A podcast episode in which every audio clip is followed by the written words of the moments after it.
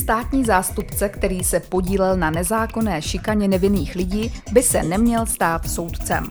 Napsal advokát Aleš Rozehnal. Média přinesla zprávu, že se chce ředitel odboru závažné hospodářské a finanční kriminality vrchního státního zastupitelství v Praze Marek Budlák stát soudcem a prý se již připravuje návrh na jeho jmenování. Pokud se tak stane, nebude to pro zprávu české justice příliš lichotivá zpráva. Nezákonné stíhání. Státní zástupce Marek Bodlák je totiž jednou z osob, která je odpovědná za nezákonné stíhání bývalé ministrině Vlasty Parkanové v kauze nákupu letounů Kasa. Výsledek jeho práce tedy pocítíme my všichni na svých peněženkách, protože stát bude muset platit Vlastě Parkanové za nezákonné trestní stíhání milionové očkodnění a pociťuje ho určitě i Vlasta Parkanová, a to fatálním poškozením profesního i osobního života. Sprošťující rozsudky ve věci Vlasty Parkanové jsou přitom zcela jednoznačné. Uvádí se v nich například, že nebylo shledáno žádné pochybení Vlasty Parkanové, které by mohlo založit trestní odpovědnost. Nebyl zjištěn ani vznik škody, což rovněž musí vést k závěru ohledně nenaplnění jakékoliv skutkové podstaty trestného činu. Kritizován byl i postup státního zastupitelství, který byl zcela přímočaře označen jako pochybení. Postupy.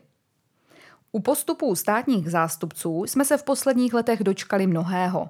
Na veřejnost pronikla informace o zatajování nepohodlných důkazů policií a obžalobou v kauze trestního stíhání generála Vladimíra Halenky – Šikanózní a nezákonné několikaleté trestní stíhání zastupitelů obce Postolbrty nenechalo chladnou ani ministrině spravedlnosti.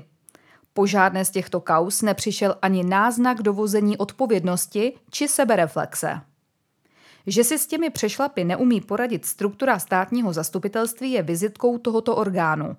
Pokud se ale obdobné postupy přelejí i do justice, bude to mít tragické následky.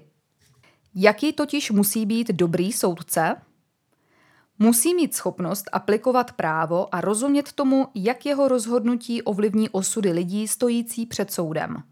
Musí mít zdravý rozum, dodržovat pravidla profesní i obecně lidské etiky.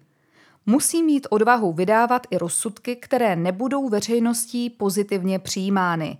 Musí mít pevný charakter.